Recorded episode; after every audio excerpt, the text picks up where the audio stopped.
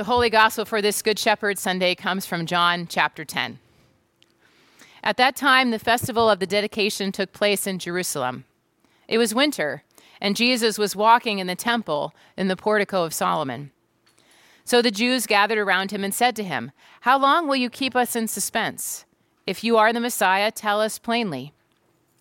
Jesus answered, I have told you, and you do not believe. The works that I do in my Father's name testify to me but you do not believe because you do not belong to my sheep. My sheep hear my voice. I know them, and they follow me. I give them eternal life, and they will never perish. No one will snatch them out of my hand. What my Father has given me is greater than all else, and no one can snatch it out of the Father's hand.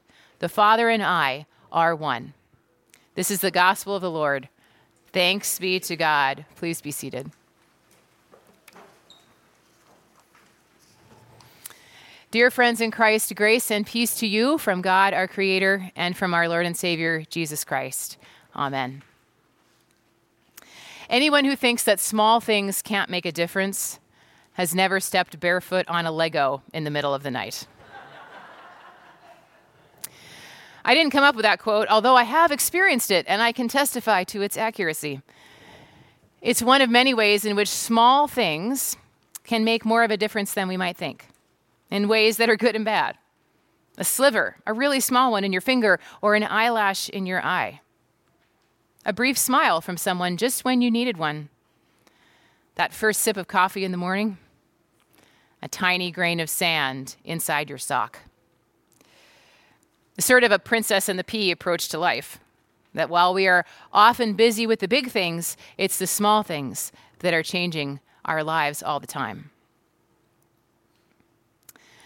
Today, uh, last Sunday, excuse me, last Sunday we talked about the smallest word in our mission statement, the word we. We are called by the Holy Spirit to proclaim and embody the compassionate, challenging, inclusive love of God revealed in Jesus Christ. This means that technically we talked about the smallest word in the mission statement last week. We did that already. Today's word, which is highlighted on the front of your bulletin like it was last week, is the second word. It's one letter longer but it's probably easier to overlook the word are. We are called. Seems like kind of a throwaway word at first. I mean, you have to get from we to called somehow, got to put something in there, and not really of any significance on its own. But there it is, like a little Lego on the floor, and it might be quite a bit more important than we think.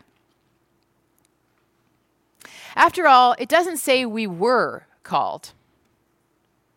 Although that's true, of course. This congregation has been, was called into a great many things over our life together. The congregation of Holy Spirit Lutheran Church has been around since 1967, really 1966 when people started gathering first. And through those decades, we've been called to all, all sorts of things. In those early years, we were called to form a new Christian community here in the Moneta neighborhood. That started with a group of folks who met at Thoreau Elementary School until a building was eventually completed here in 1968. As a community, we were called to survive when this building was destroyed by fire in 1974. In the 1980s, among other things, we were called to welcome and accompany two refugee families from Vietnam. In 1998, we were called to become the first Reconciling in Christ congregation on the East Side. That public statement of welcome and affirmation and love for the LGBTQ plus community. Now, that's just a few things. We could be here for a long time talking about all the things that we were, we have been called to do over the years. And I don't just bring that up as a history lesson, although it's kind of interesting. Because our history is not just our past, it continues to form and shape who we are today, right now. Accompanying refugee families was in our DNA, so that when another opportunity arose for that work in 2017, we, we knew how to do it. Maybe even surviving the loss of this worship space in that fire was in our DNA So that when we had to close the doors because of COVID in 2020, we knew that we could still be the people of God even if we didn't have a building. Now, whether you personally were around for those past events or not, we have about 25 Holy Spirit members who have been around since at least 1977. So some of us have been here for all of that, many of us have not. Whether you are here or not, our history always shapes our present, and it goes with us into the future. And we have an amazing history to build on in this community. But the mission statement doesn't say we were called. It also doesn't say we will be called. I mean, that's also true, of course. God is always calling us into new things, and that will go on long after you and I are no longer here. God is always pushing us beyond our comfort zones, leading us with good courage into the next thing, even when we're not completely sure what it is. So, sure, we can say we will be called as a community into all kinds of things that we haven't yet seen. I mean, think about who could have envisioned some of what this community has done when it first started? When people started gathering at Thoreau Elementary, who could have envisioned that one day we would be called into Zoom Bible studies and having communion at your kitchen table for a year and a half? When Holy Spirit was formed in 1967, the Lutheran Church wasn't ordaining women yet. That was three years away. So, who would have thought that we'd be one of the first congregations in the Synod to have a team of female pastors? Hold on.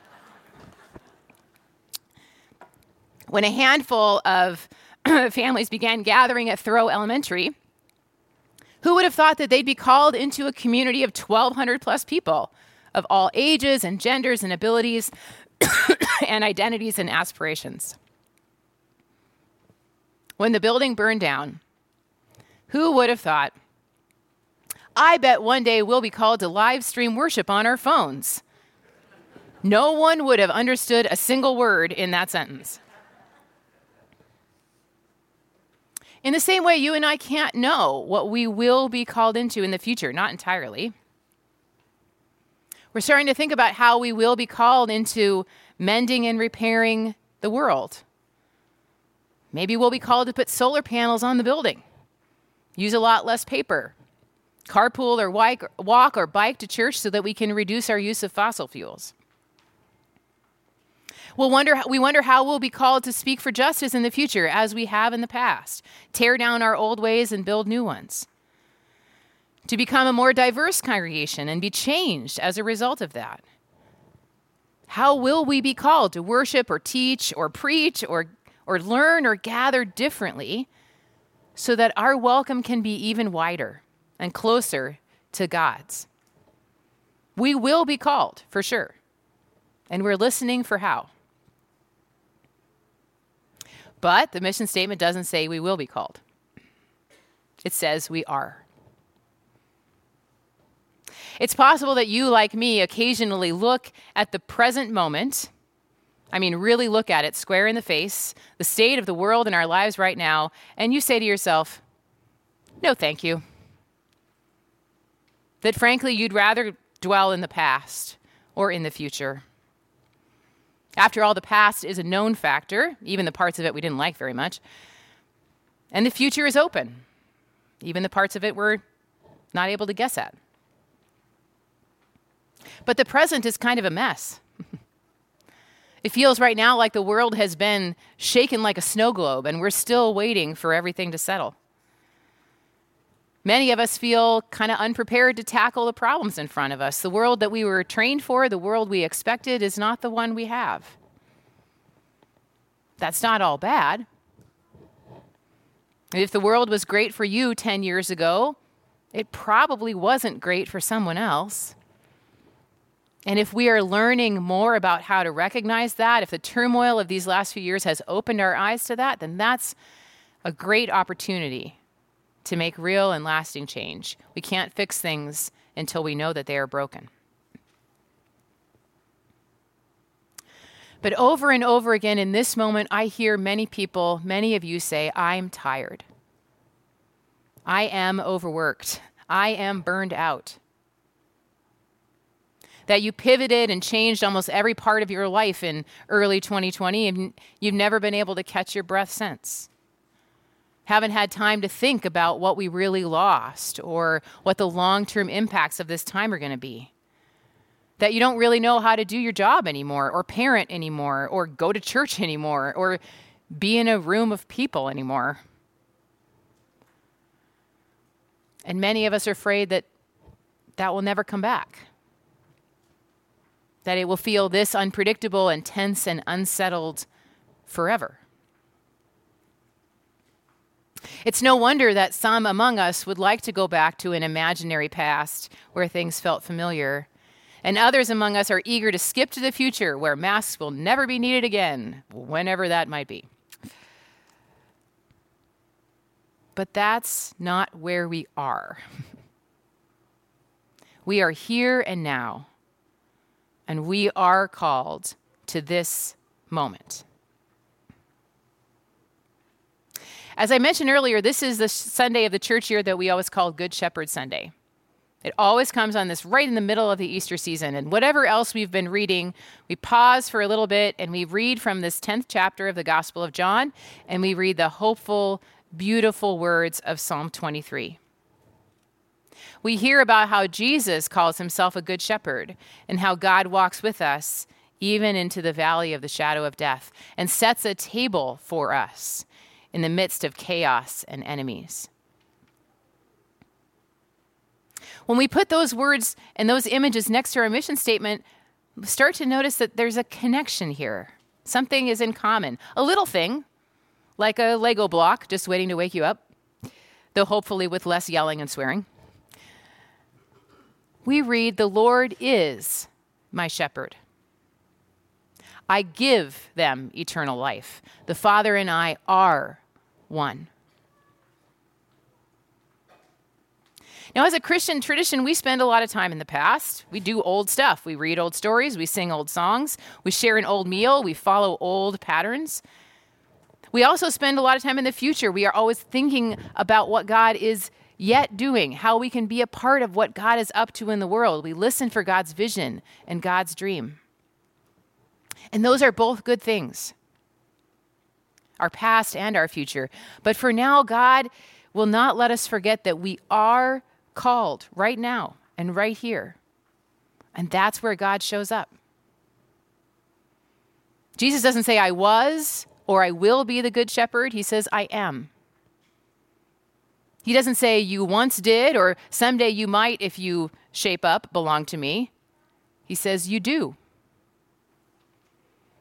The psalm doesn't say, the Lord was or the Lord might someday be my shepherd. It says, the Lord is.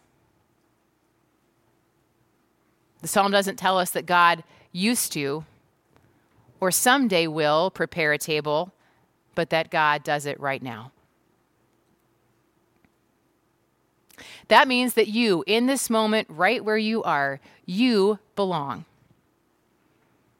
If you think you have too many doubts, or if you worry that the church is someday going to change so much you won't recognize it anymore, you belong. If you've been in this room more times than you can count, or if you walked in here the first time today, or if you were at home or anywhere in the world joining by live stream, you belong. If you are carrying secrets that think that they might eat you alive from the inside, or if you are so joyful today you can hardly hold it in, or if you feel so crippled by anxiety it's kind of a wonder you got out of bed, you belong. You who can't wait for Mother's Day brunch later this morning, and you for whom Mother's Day is a day of heartache and pain, you belong. You who would really rather dwell in the past, and you who are pointing yourself squarely at the future, you belong. We are called, as we are, right now, God does not wait for us to be ready, which is good. We never, never, never would be. God does not need us to be perfect, which is very good. We surely never will be. Instead, right now, we have, we are given the gift of one another and this community as we are to nurture and to sustain. and we are given a world in need of hope and a mission to share. We are called into the world as it is and as we are in ways that are big and small, for which we can say, Thanks be to God. Amen.